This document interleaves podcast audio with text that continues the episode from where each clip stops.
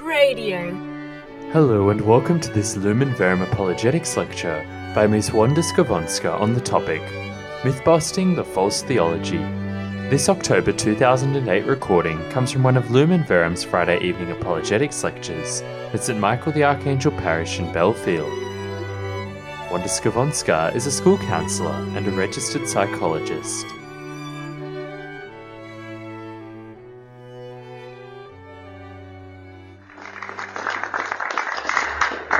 You, for the warm welcome and um, uh, hello, my friends in Christ.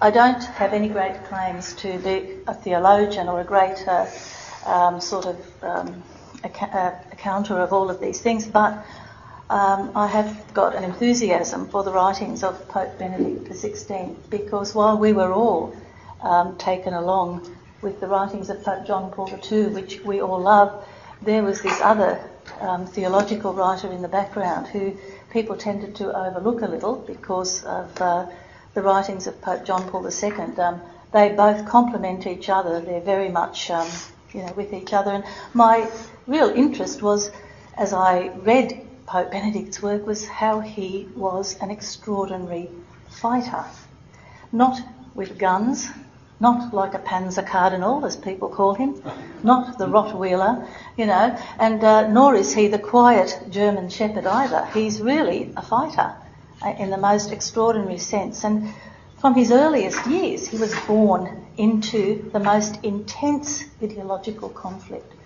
When he was born as Joseph Alois Ratzinger, 16th of April 1927, at 11 Schulstrasse in Marktl am Inn, in Bavaria in southern Germany. He was the third and youngest child of Joseph Ratzinger Sr. and Maria Ratzinger, née Rieger. The Nazi Party was growing from strength to strength. Communism, not far away, had taken firm control over Russia and was killing people by the million in the Ukraine and Belarus and in Russia. In his childhood years, the young Joseph, who had an intense love of his family, his close knit family, had the witness of his father's very strong resistance to Nazism.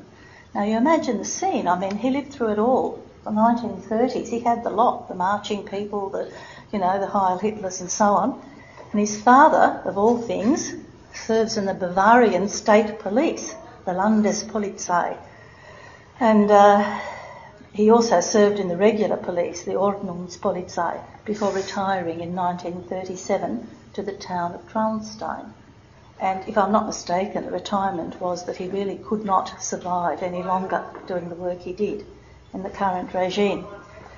Um, the Sunday Times described the older Ratzinger as an anti-Nazi whose attempts to rein in Hitler's brown shirts forced the family to move several times. And according to the um, International Herald Tribune, uh, Tribune, these relocations were directly located to Ratzinger Sr.'s continued resistance to Nazism, which resulted in a lot of demotions in his work. Um, George Ratzinger, the brother of the current Pope, said our father was a bitter enemy of Nazism because he believed it was in conflict with our faith. Now, what a situation to be born in from your tender young years. When Ratzinger turned 14 in 1941, he was forced into the Hitler Youth membership, which was legally required from 1938. You didn't have to go and sign, you were just automatically a member. Um, according to the National Catholic reporter, correspondent, and bi- biographer John Allen, Ratzinger was a very unenthusiastic member who missed meetings. Was a bit of a truant and, you know, um, and sometimes just refused to attend. In 1943, when he was 16, he was drafted with many of his classmates into this anti-artillery corps. They were posted first to Ludwigsfeld, north of Munich, as part of a detachment responsible for uh, guarding some uh, BMW aircraft at an engine plant. He was sent to various other places involved with telephone communications, and uh, after 1944, he, uh, I think he ran away from that post, as I read it, and then he was then caught up with again at home, and he was sent up to the border of Hungary, which was occupied by the Red Army. So he was kind of in the Hitler Youth and with the Allies on the other side, and now he's up against the might of the um, Russian army, although the Russian army, I guess, yeah, they were part of the Allies, but what Allies history has shown since then. Um, so on November 20th, 1944, Pope Benedict's unit was released from service and then Ratzinger again turns home. Then again he's drafted into the German army at Munich and is assigned to infantry barracks in the centre of Traunstein, and the city uh, near which the Pope's uh, family lived at the time. And then he was to be sent to the front to be a frontline soldier to fight the communists, but this never eventuated. Now, um, he was actually arrested by the Americans at the end of the war and held, I think, for three weeks in a prisoner of war camp, then released.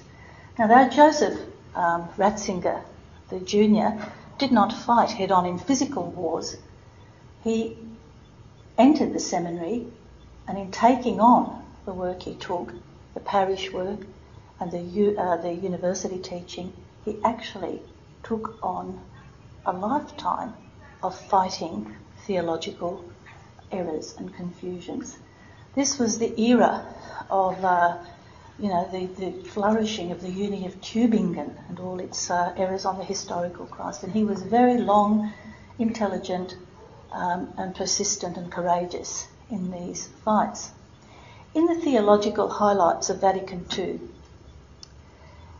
Pope Benedict said, as the young Father Ratzinger, in his opening speech, for the second session after John, Pope John Paul XXIII had died um, and uh, Pope Paul VI opened the next session, he said, What most impressed me, he was recalling at the time, how Christ centred it was. The words of the liturgy, Te Christe solum novimus, only you Christ do we know, were especially stressed. Reference to Christ as the only mediator as the hope that guides our vision and our work carried strong conviction. Now, they were the things that struck him most about the opening of the council. And so my talk's going to focus on his Christology because I believe that is the consistent thread throughout Pope Benedict's writing.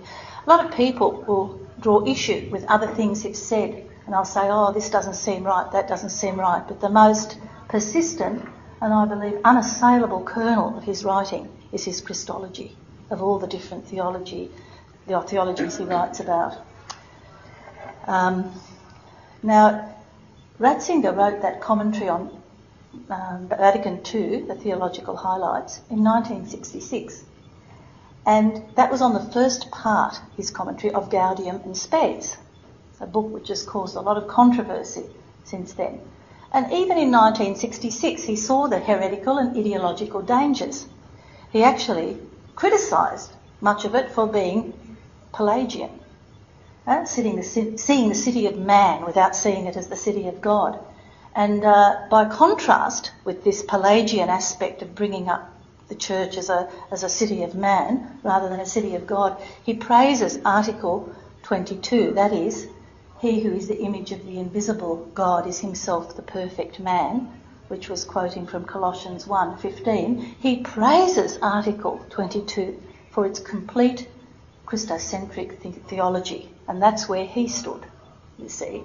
Um, and he then takes that on right throughout, I believe, his uh, thinking and his academic writing and his, uh, his life as cardinal and pope. So, in retrospect, this incident encapsulates some of the primary emphases of his theology. You know, whether he's writing about the liturgy or ecclesiology, the crisis of cultures, or of scripture, or, you know, he's got an acute uh, perception of ideological distortion, distortions about the, about Christ, about the writings on Christ. Now, of course, you'd say, of course, you expect a pope to write about Christ. I mean, that's the part of the church, surely. But what distinguishes Benedict's Christology, especially in some books that I have here, and I'm sure you've come across um, Jesus of Nazareth and some of the other books that he has written. There's um, The Nature of Mission of Theology, um, Truth and Tolerance, and uh, this introduction to Christianity, which has a superb introduction, which has got a marvellous critique of Marxism. It's um, you know really great to read and Christianity and the Crisis of Cultures, um, which is um, also a marvellous work of his. If you haven't read a lot of his work, it's good to start with some of these shorter ones because you get an idea of the clear, sober, um, explanatory style that he has. But what's clear in all those works is the lucidity, the contemporaneity. And it's really a good kind of a meditation exercise because it slows you right down because it takes you in a very slow step by step movement throughout uh, theology. And he does what I call theo ideological myth busting, this holy myth busting. He myth busts and deconstructs the post Christian, post metaphysical context. He says, if you can do it to us, we can do it to you. And he's right. And uh, he owes a lot in his critique to Romano Guardini, who wrote books about Christ. He wrote this one called The Lord. He also was very influenced by Karl Adam, and uh, he also read works by Franz Michael and Giovanni Papini, whose works I haven't read, but apparently he was greatly influenced by them. And he constantly tried to find the, the, the bedrock of um, Christological truth in the church and tried to find the distortions. Because he saw that in the 20th century they were exploding. He, Guardini had said, Our minds, dulled by everything said and written on the subject, can no longer comprehend the passion with which for centuries the early Christians fought out the issues of Christology. And Benedict took that very much to heart, and he wanted a fresh, new, daring way to speak about Christ as the Imago Dei, um, you know, and he and man, sorry, as the Imago Dei during and after Vatican II.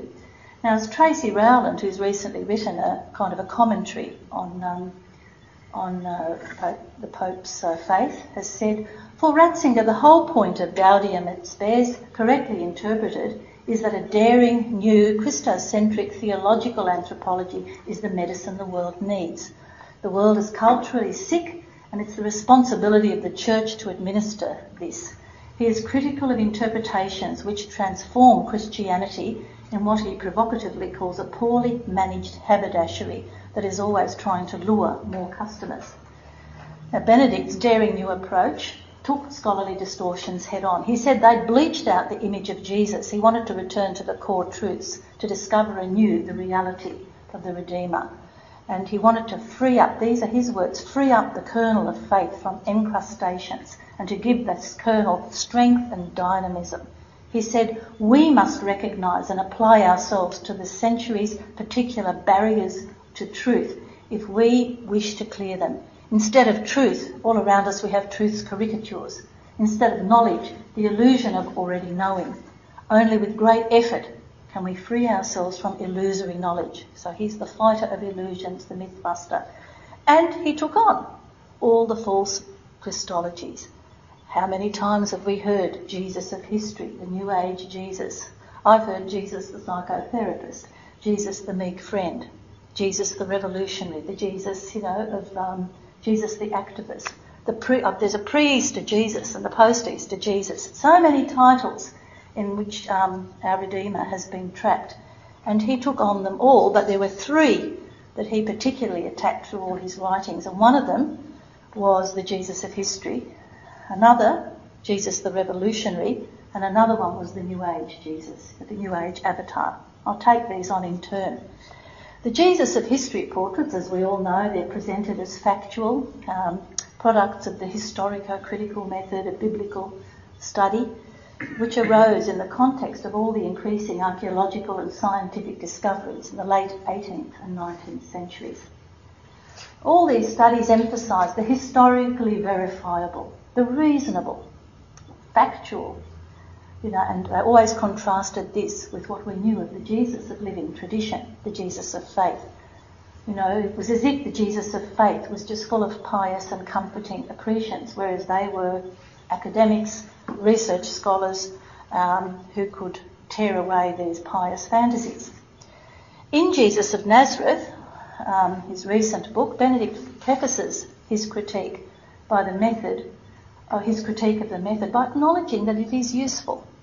He always does that with his, the people he attacks. He tries to see what it is they're trying to say and tries to see some good in them. He says it remains an indispensable dimension of exegetical work. Why?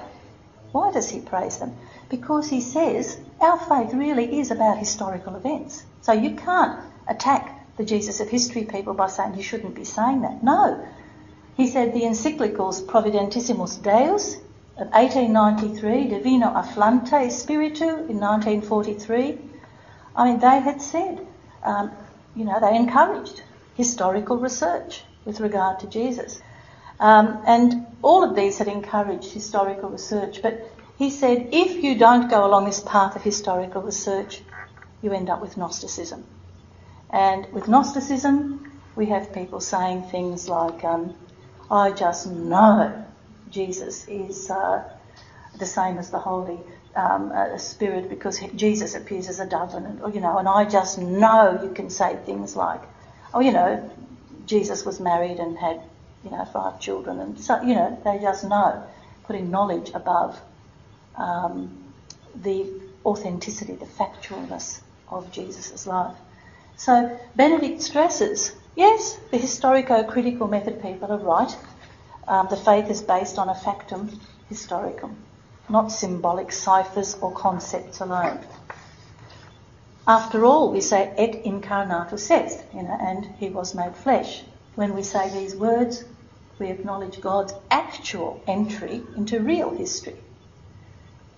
But in Jesus of Nazareth and his 1988 Erasmus lecture, among other works, Benedict especially launches into attack then of the Jesus of history scholars, who, as you no doubt know, were people like Adolf von Harnack from 1851 to 1930, Martin Dibelius 1883 to 1947, and Rudolf Bultmann 1884 to 1976. And uh, there were many others as well. And they all said that the probable and the measurable are solely of value, and they relegated miracles and all the other um, traditional knowledge of the faith to the realm of myth. Right? So they saw themselves as mythbusters, but Benedict is a stronger mythbuster. Benedict explains that even outstanding biblical scholars such as Schnackenburg, who he highly respects, says that they end up too dependent on the method and can be constrained by the methods. He says that in Jesus of Nazareth. He says others fuel uncertainties because they have they're kowtowing to that method too much, and they leave genuine seekers really confused in endless scholarly debates and questioning. Um, the shifting hypotheses of exegetes lead to the neglect of tradition, and uh, historico-critical researchers then become the highest doctrinal authority of the church, so they think. How many times I have met people who went to a local Bible study. I met one last year and she said, I came out, she said, I don't know who wrote the Gospels. After one session, they had managed to confuse her to such an extent she had no idea. Know, was, I won't mention names and places, but this happens. The historico method still pervades you know, sections of Sydney anyway. Some of the damaging legacy in undermining the traditional understanding of Christ can be seen in this written on a Jesus of History website. It says, Jesus is not the only begotten Son of God, sent to earth to die for our sins. Rather, he's one of us, who as a man simply had an unusual degree of experiential contact with God. He says remarkably little about himself. Having found freedom, his only goal is to help us find it. Oh, nonsense, but this is on a Jesus of History website. Another Jesus of History of a much higher academic calibre is a Father John Meier, Professor of New Testament at Washington's Catholic University in America, who wrote a book called Jesus a Marginal Jew. And he says, with all his academic seriousness, you can imagine, you know, the glasses and the, you know, the cigar smoke going up in the air. He says, on painstaking deductions from the New Testament and knowledge about the Greco-Roman cultures in which Jesus and his followers moved, Jesus was probably married, had four brothers and sisters, not cousins, and he was born in Nazareth, not Bethlehem. Now this is Professor John Meier from the Washington Catholic University. So you can see the influence of this historico-critical method.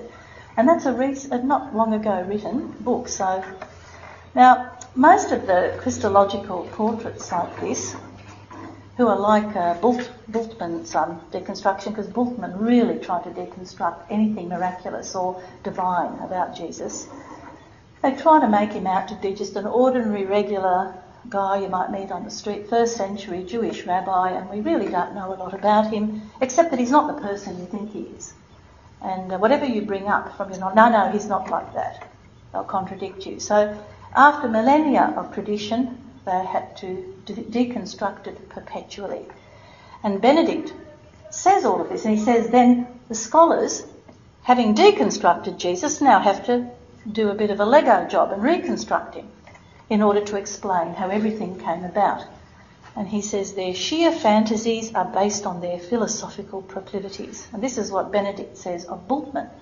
If Rudolf Bultmann used the philosophy of Martin Heidegger as a vehicle to represent the biblical word, then that vehicle stands in accord with his reconstruction of the essence of Jesus' message. But was this reconstruction itself not likewise a product of his philosophy? What he's saying is that Bultmann used the philosopher Heidegger to rebuild Jesus. And he said, well, if he's accusing us of reflecting some kind of a tradition, isn't he just reflecting the tradition of the philosopher that he picked to interpret Jesus with? So he's using the weapons of these deconstructionists against them, and that's uh, very clever in the way he does it. And he says like in the end, this historico-critical method becomes a, a, broad umbrella, what we might call a meta method, through which uh, this continual deconstruction of Christ comes, and it's blind to its own philosophical assumptions.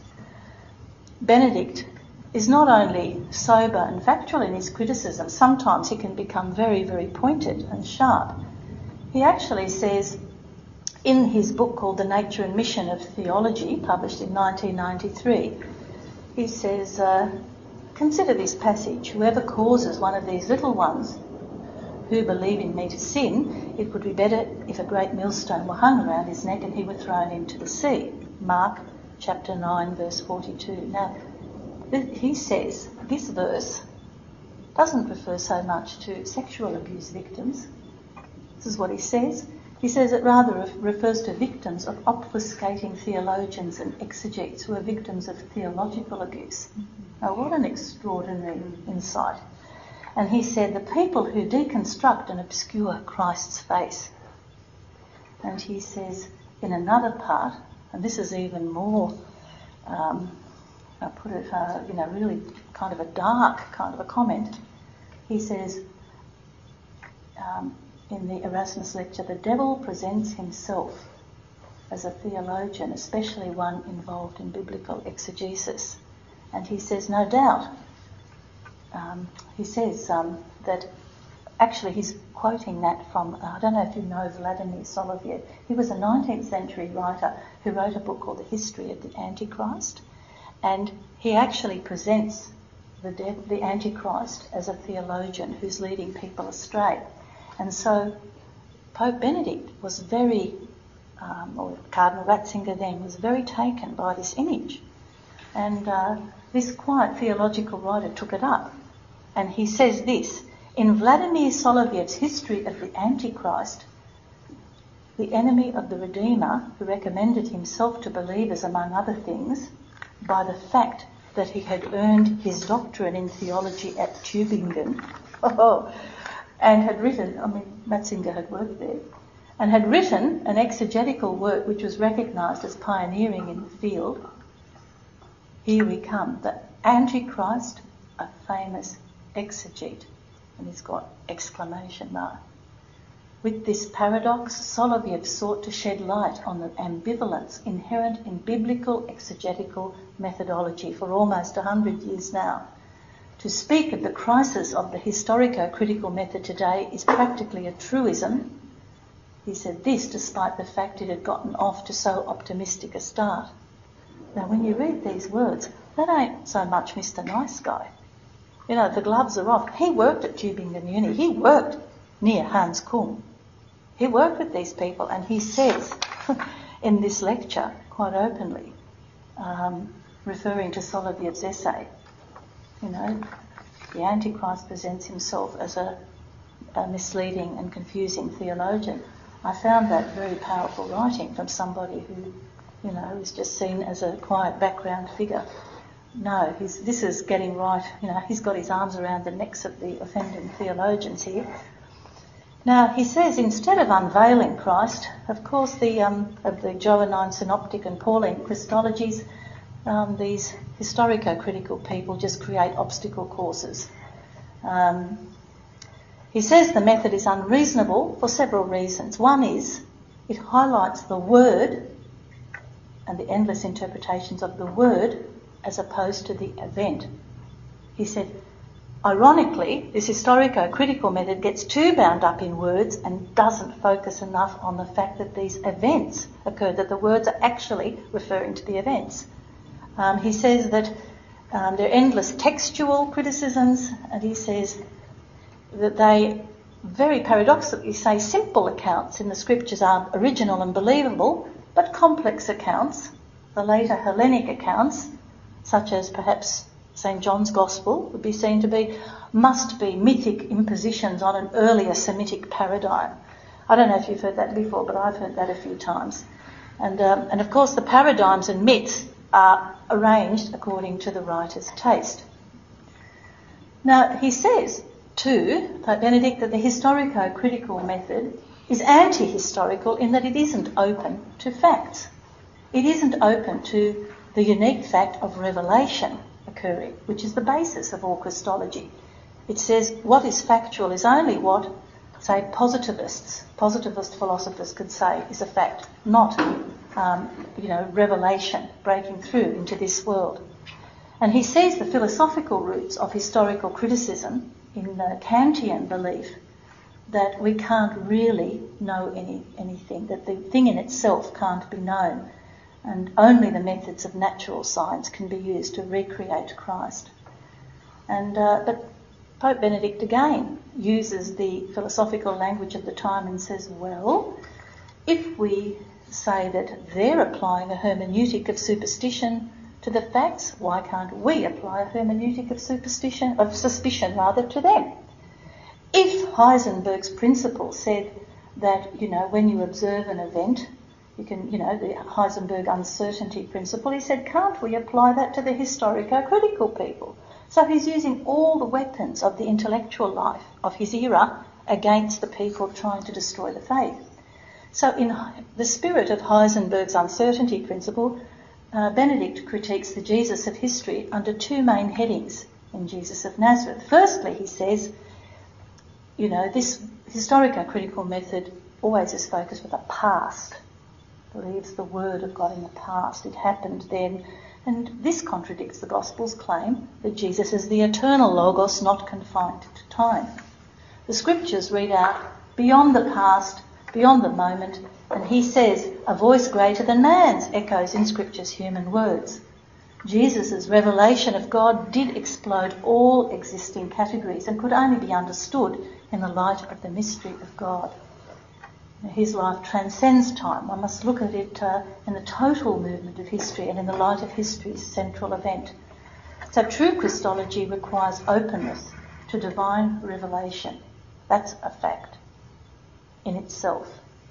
And as Heisenberg stated, to the human predisposition to perceive the reality in the manner suited to the knower. So he said, take that into account. And then he says, and related to this first problem, the second limitation of Jesus of history portraits are that it just sees them as human words. So it's really related to that first point. And that leaves out the total claim that Jesus makes all through that he came to do his Father's will. So how can you um, say that they're simply human words? No other human being has made that claim that I'm here to do the Father's will. And he says one cannot strip the holy other, the mysterious, the divine from this uh, individual. Without this element, the person of Jesus himself dissolves. So that's, you know, crucial to it. Now, in Jesus of Nazareth, uh, Pope Benedict recounts a very beautiful story of a Jewish uh, scholar, Jacob Neusner. I don't know if any of you have read the book and about this uh, Jewish scholar, because Rabbi Neusner said, okay, I'll read the four Gospels. I'll read them. With an open mind, I'll, I will not go in with all my prejudices. I'll just go in and see how it strikes me. And he reads them, and he finishes, and he says, um, to the Catholic scholars, you know, what I keep getting out of the New Testament is this person of Christ himself. That's what really strikes me. He said, all the way through, from beginning to end, it's unique. And he said, I can't believe it. The rabbi said, but I can see it. And Benedict says, listen, if a Jewish scholar can see it who doesn't believe it, why can't Christians who are supposed to be Catholic see it? And uh, he says, Jesus understands himself as the Torah, the Word of God in person. Harnack and the liberal exegetes went wrong in thinking that um, Christ is not part of the gospel about Jesus, that the Son Christ is not part of the gospel. The truth is, he's always at the centre of it. And see, Rabbi Neusner saw that the claim was so radical, the centre and living unity of the Old and the New Testament, that he was overwhelmed. So overwhelmed, he said, oh, I just can't accept it. It's just too extraordinary. It's too remarkable. He said, it's not a claim that Buddha, Muhammad, or any other religious leader ever made. So Benedict uses the rabbi's fresh observations to myth bust historical deconstruction.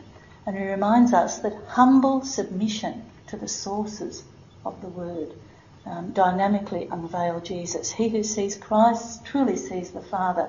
In the visible is seen the invisible one. Now that's uh, one myth he deconstructs. A second one is Jesus the revolutionary. Now we've all grown up with this. You may not think you've grown up with Jesus the revolutionary, myth around you, but uh, every time you've seen over activist people on social justice committees, you know, pushing forward to, you know, for world revolution, you've been living with it. Um, in, it's been there in liberation theology in its most dramatic form, but most recently, all around us in feminist and eco theology, which are offshoots of it. Uh, Leonard Boff, who you may have heard of, was one of the great exponents of liberation theology. He said that Christ was a politician first and foremost. He says, when we talk about Jesus Christ the liberator, certain preliminaries must be noted. Liberation is the, the opposite correlate of domination. Such a Christology entails a specific socio-political commitment to break with the situation of oppression imagine the Maoist hat and the you know jungle greens and you know you know forging on for liberation. So this is political theology, political Christology, and Boff's view was representative of liberation theologians who portray Jesus as one of the oppressed against the oppressor, all living under Western society, you know, Judeo-Christian Western society, um, and capitalism, especially you know, in Latin America. Somehow Boff's view never extended to the Soviet Union. Bit of a blind spot there, except to praise it. Um, according to Boff's Christology, in Jesus Christ, the Liberator, the Gospels are liberative dimensions in Jesus' historical discourse. He says eradicating political and economic depression should be the Church's first aim. And about 1917, and the Communist Revolution, he said, it marked something new in the history of humanity and inspired all the contradictions. You know, a lot of good came out of it. That's what he said. And actually, when he was Cardinal Ratzinger, he, uh, I think, got rid of him. You know, I think he was um, suspended from his priesthood by Cardinal Ratzinger. Anyway, he keeps talking about um, the revolution, and of course, for Boff, it was never the incarnation, the cross or resurrection, but it was the anti capitalist political struggle. Now, we might think that, you know, Jesus the revolutionary, the Che Guevara hat, with these priests, you know, with guns and jungle greens is all a bit dated since the of fall of communism in 1991, but not so. This essential Christological distortion endures wherever you find an overemphasis on activism in the church, you know, that you've got to change the structures of the church. You've got to kind of liberate women and let them all up onto the sanctuary because they've been oppressed in the pews for centuries. All of this thinking, it's a kind of a crypto, crypto Marxism, a crypto liberation talk. And uh, it always is at the expense of the contemplative dimension. Just to give you another recent example of this, there's a Catholic bishop, Miguel Escoto Brockman, and he was recently elected president of Nicaragua. No kidding. He's now president of Nicaragua, bishop. And he also talks. Sorry, one He's been laicized. Paraguay, sorry. Sorry, it was Paraguay. You're right. Thank you. Yes, and uh, he keeps talking about the West's morass of selfishness, individualism, and difference. And, you know, talk, talks in Marxist terms. Now, the church had a problem because a priest and a bishop can't be in a political role. And uh, he's, I think, I don't know if he's the very first, but he's certainly one of the few bishops who's ever been laicized. That has actually happened. I read it yesterday that he has actually, the Vatican has declared him now laicized. So he's a bishop who's been laicized because he's not going to let go of his political role. And the Vatican reluctantly has declared that uh, he's laicized, and because he cannot continue to be a president of Paraguay and a bishop at the same time. So the problem persists in our era, and I think there are plenty of headaches for the Vatican with people like this. Now, we might think um, that it's all over, as I said, but it's not. We've got a plethora of books coming at us.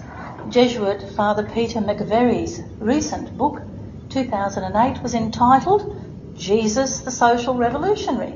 I mean, very fresh in, in the thinking of a lot of people. And the whole book is a call to alleviate visible political, social injustice. It also manifests itself in the catechetical works of somebody like Thomas Groome, Professor of Theology and Religious Education at Boston College. He's the author of several religious education programs directed at youth some of them entitled Sharing Faith, a comprehensive approach to religious education and pastoral ministry. ministry. Another one, The Way of Shared Praxis. Huh? When you hear this word praxis, your little Marxist kind of uh, bullbust detectors should be going off because that's a, a lovely crypto Marxist word, you know, praxis. And Groome, who greatly admired the Marxists Paulo Freire, and Antonio Gramsci, he was the founder of the Italian Communist Party. I'm not inventing this, I'm just reporting it. This is true. You know, uh, Groome gave the name shared Christian praxis to his catechetical method, and he said, I contend that the essential characteristic of all education is that it's political activity. So there you are. Professor Groome said it, it must be true. So, religious education programs, according to Groome and others like him, must present Christ as politically involved in uh, achieving a kingdom of this world, emphasising orthopraxis over orthodoxy.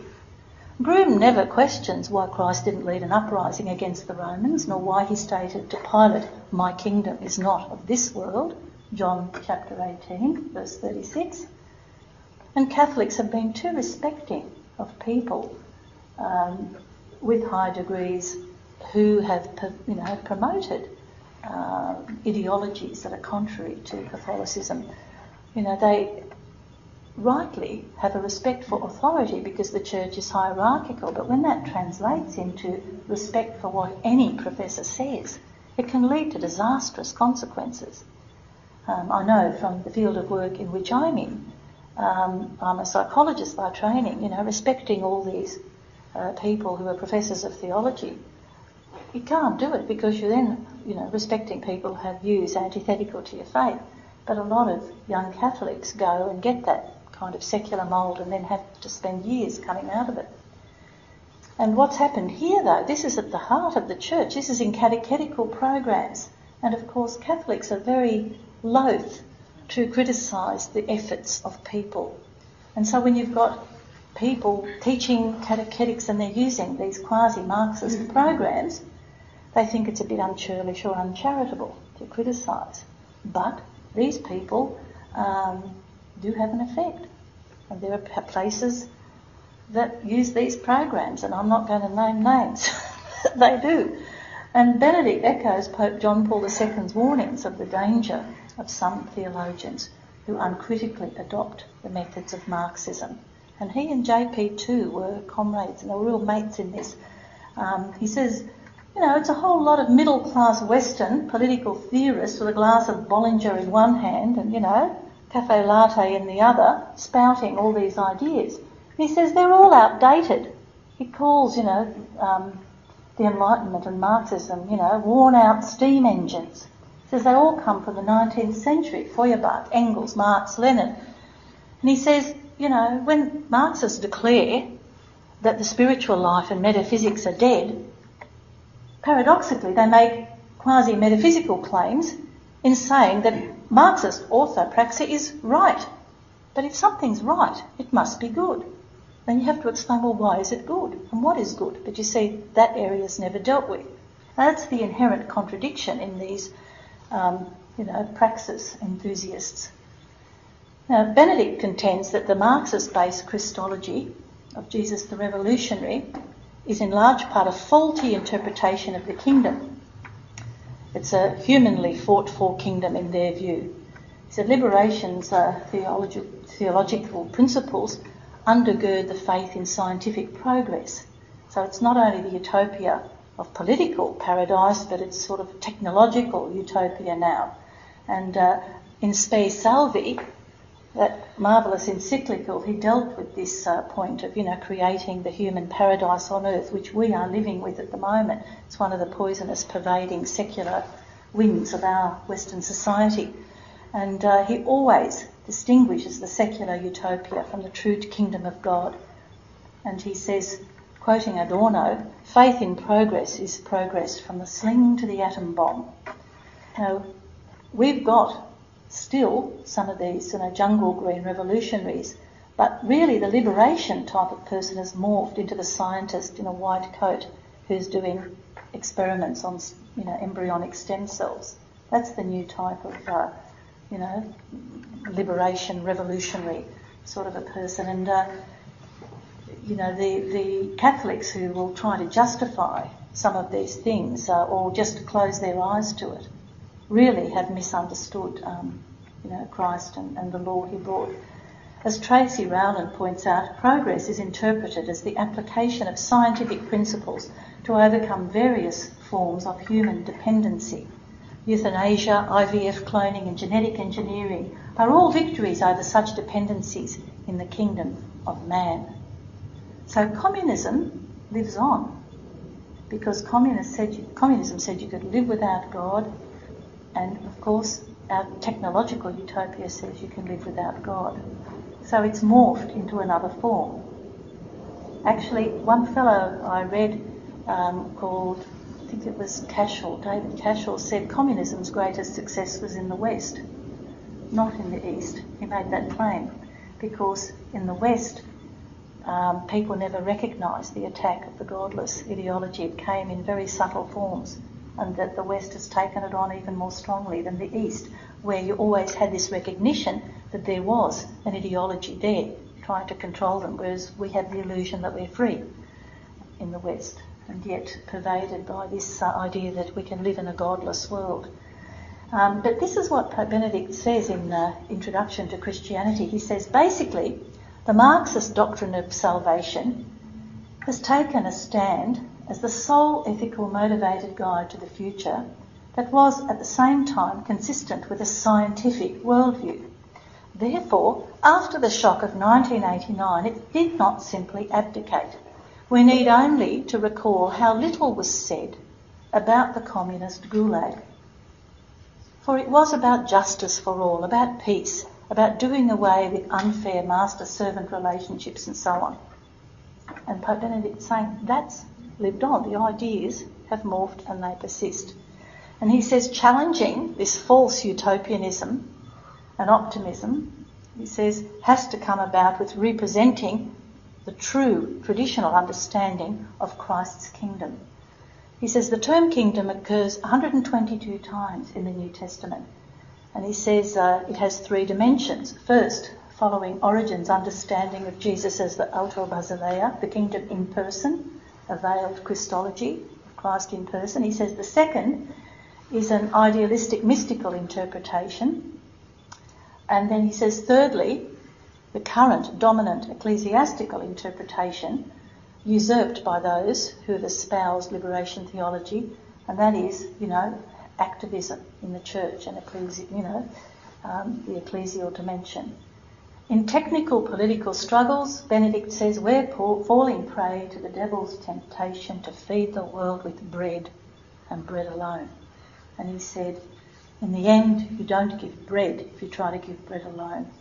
He said, You don't feed people with anything. He said, What remained with the figure of Jesus, who of course no longer appeared now as the Christ, but rather as the embodiment of all the suffering and oppressed as their spokesman, and who calls us to rise up to change society. What was new in all this was that the program of changing the world, which in Marx's um, view was intended not to be only atheistic, but also anti-religious, was now filled with religious passion and was based on religious principles. So a new reading of the Bible, especially the Old Testament, and, uh, and a liturgy that was celebrated as a symbolic fulfillment of the revolution and the preparation for it. Now, why did such a false Christology about the kingdom arise?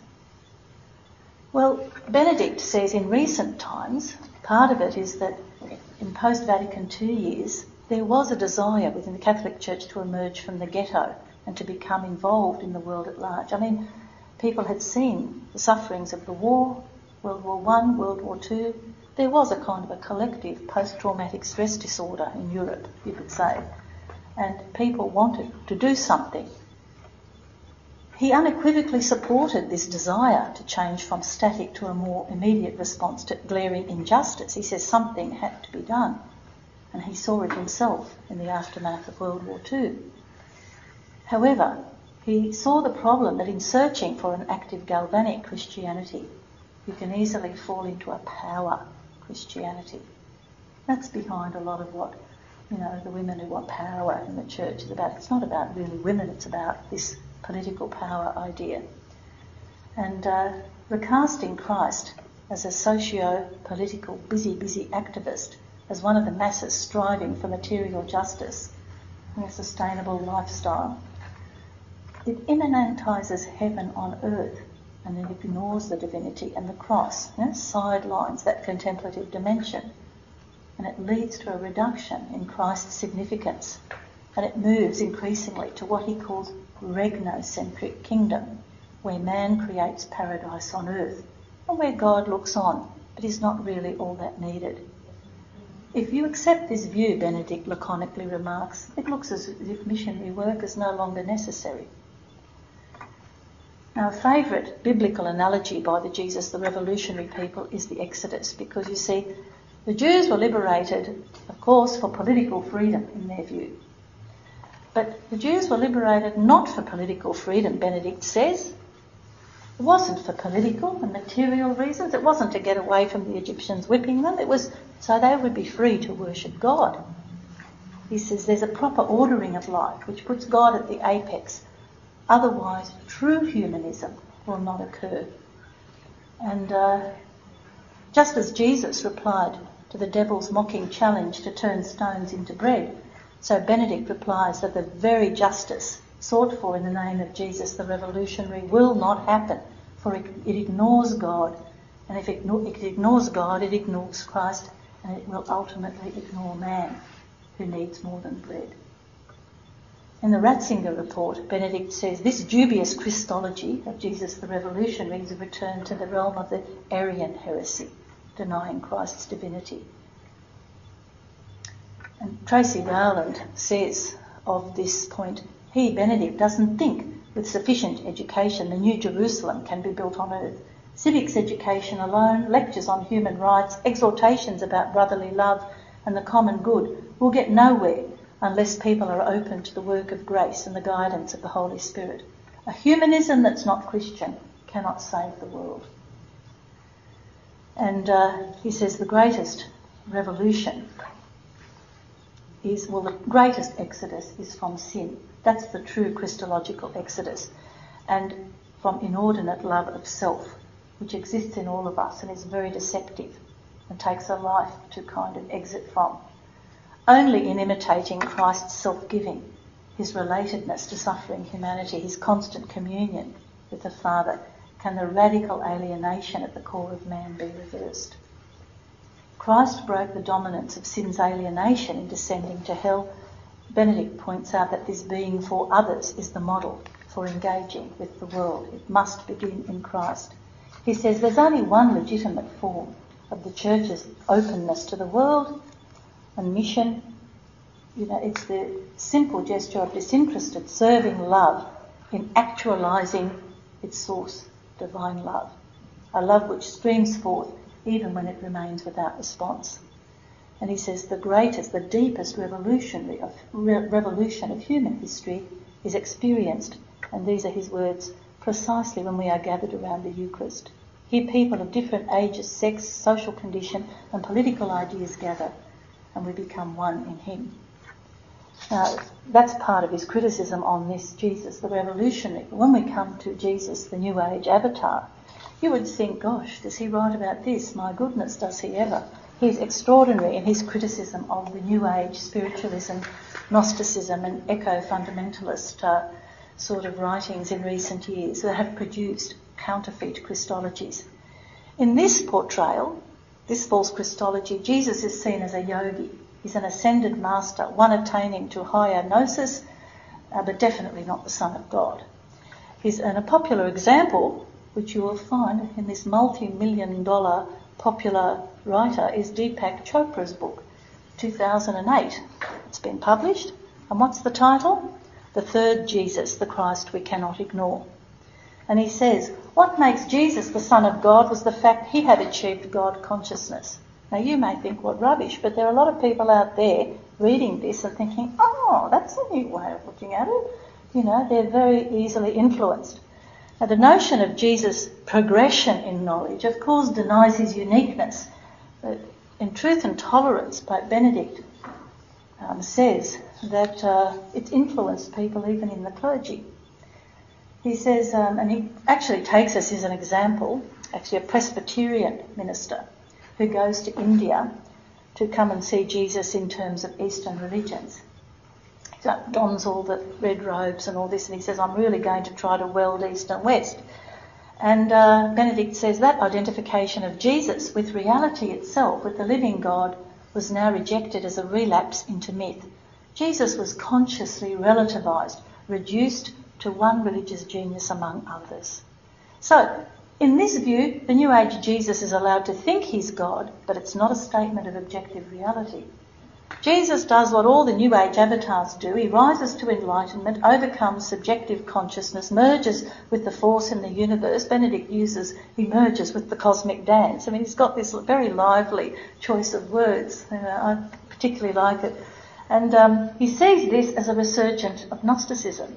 Now see how through all the modern heresies he's seeing the ancient one comes, come up, right from his earliest writings in the 60s. He criticised Pelagianism. In Jesus the Revolutionary, he criticises Arianism. And now in the New Age Jesus, he brings up Gnosticism as the danger. And the Gnostics, the New Age people, are always saying they know something, as I said before. They just know. You say, how do you know? Don't bother me with questions like that. I just know. And um, he says that under this purported veneer of tolerance that New Agers have, like everything's one, you know, yin yang, we're all together, and all of this. Yes, actually, they're very intolerant because they're tolerant of everything except the possibility of the reality of Christ's revelation. And he says actually it's an elimination of Christology that the New Ages are about. And he says that this uh, Presbyterian minister who tried to blend Eastern mysticism and, uh, and Christianity is really a kind of a symptom of the sickness of post-metaphysical kind of Europe. You know, because he says they're going into this negative theology of Asia. When I say negative theology, um, you know, in Buddhism or in Hinduism, I mean, God is really, or any notion of a deity is so unknowable. You can know nothing about him. Totally inscrutable.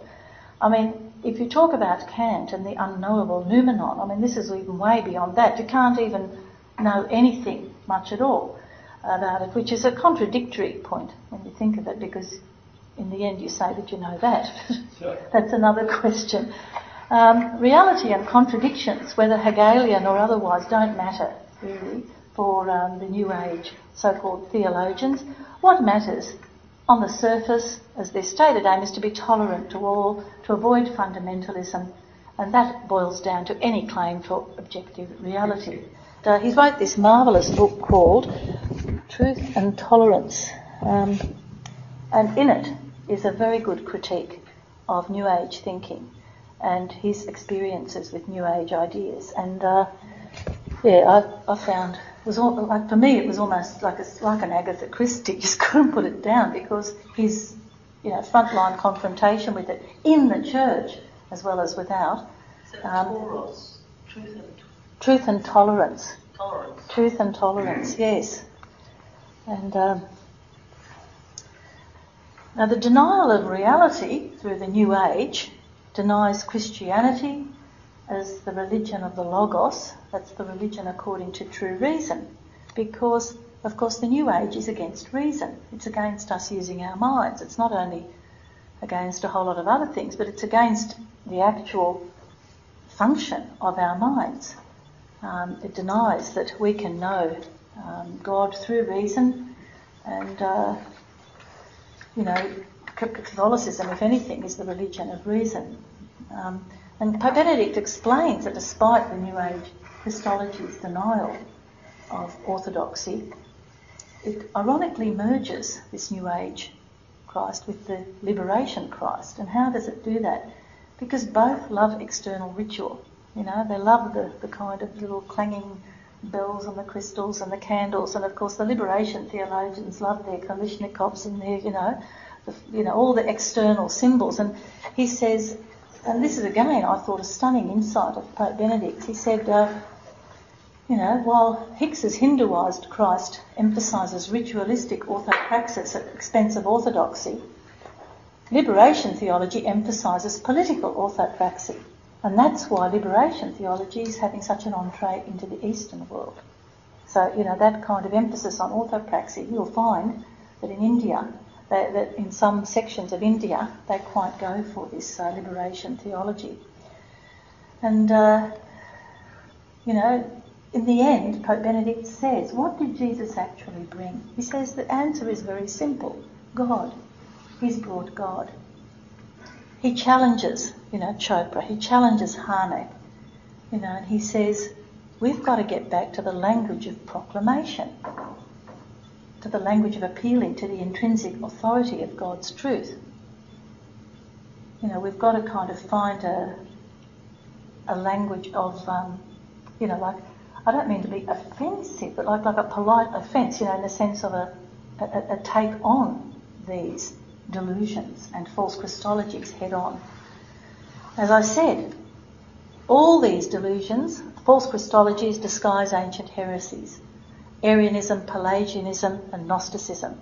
They reduce or eliminate the very claim Christ made that he was God revealing man to himself and not by means of interfaith committees, but by proclamation of a unique, irrevocable fact.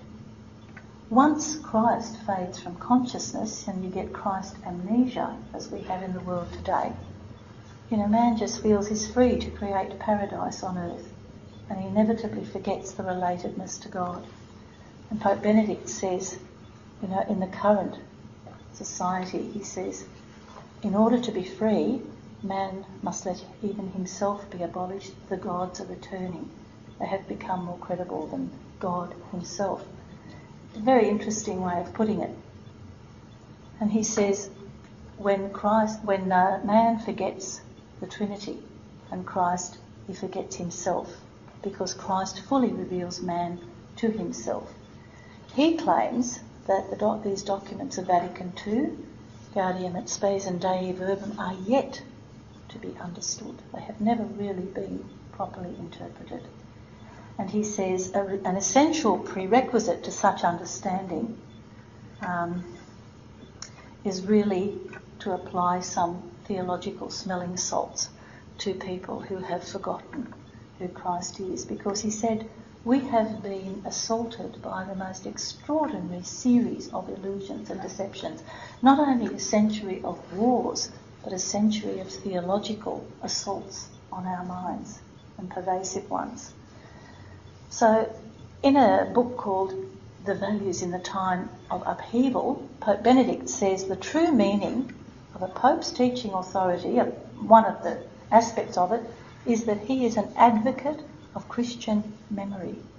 An interesting term, he's an advocate of Christian memory. He's saying that what we do as human beings is forget, you know, the truths we've been given. And he says the Pope must remind people of what the kernel, you know, what the core core truths of the faith are. That you know, homo, homoousios means of one being with the Father, and that will never change, nor will it ever change. Pope Benedict, in my view, is a persistent reawakener, a tender healer of lost memories. He's uh, treating our Christo amnesia in the world. And he's teaching us how to speak of Christ in speaking simply, clearly, and with a very lively series of expressions.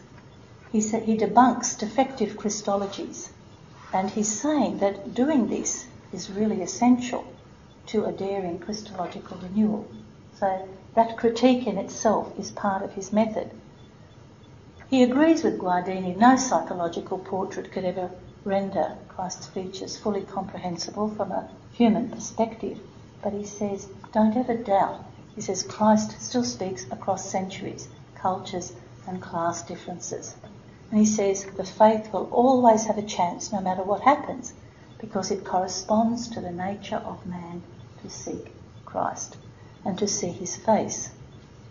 So when John records Christ saying, Now that you've seen me, you've seen the Father, the words are to be taken for what they are. Jesus truly revealing the Father, revealing himself as God, and revealing his eternal love in coming to meet us.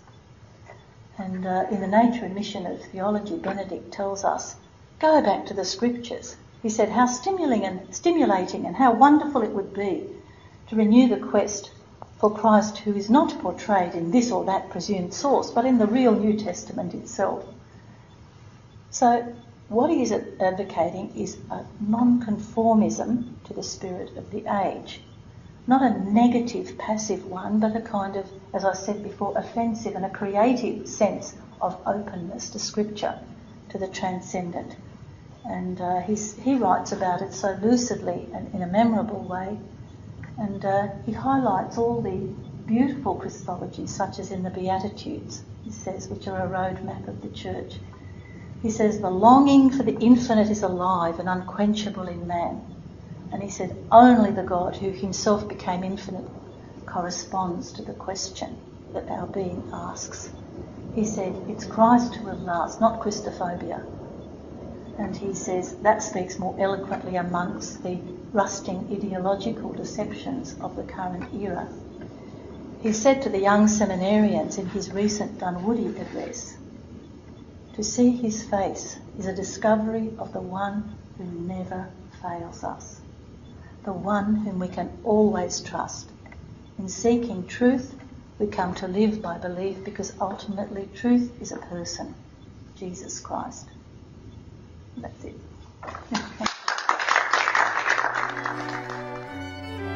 You have been listening to a Lumen Verum Apologetics lecture by Ms. Wanda Skowronska. For more interviews, talks, and shows, visit cradio.org.au.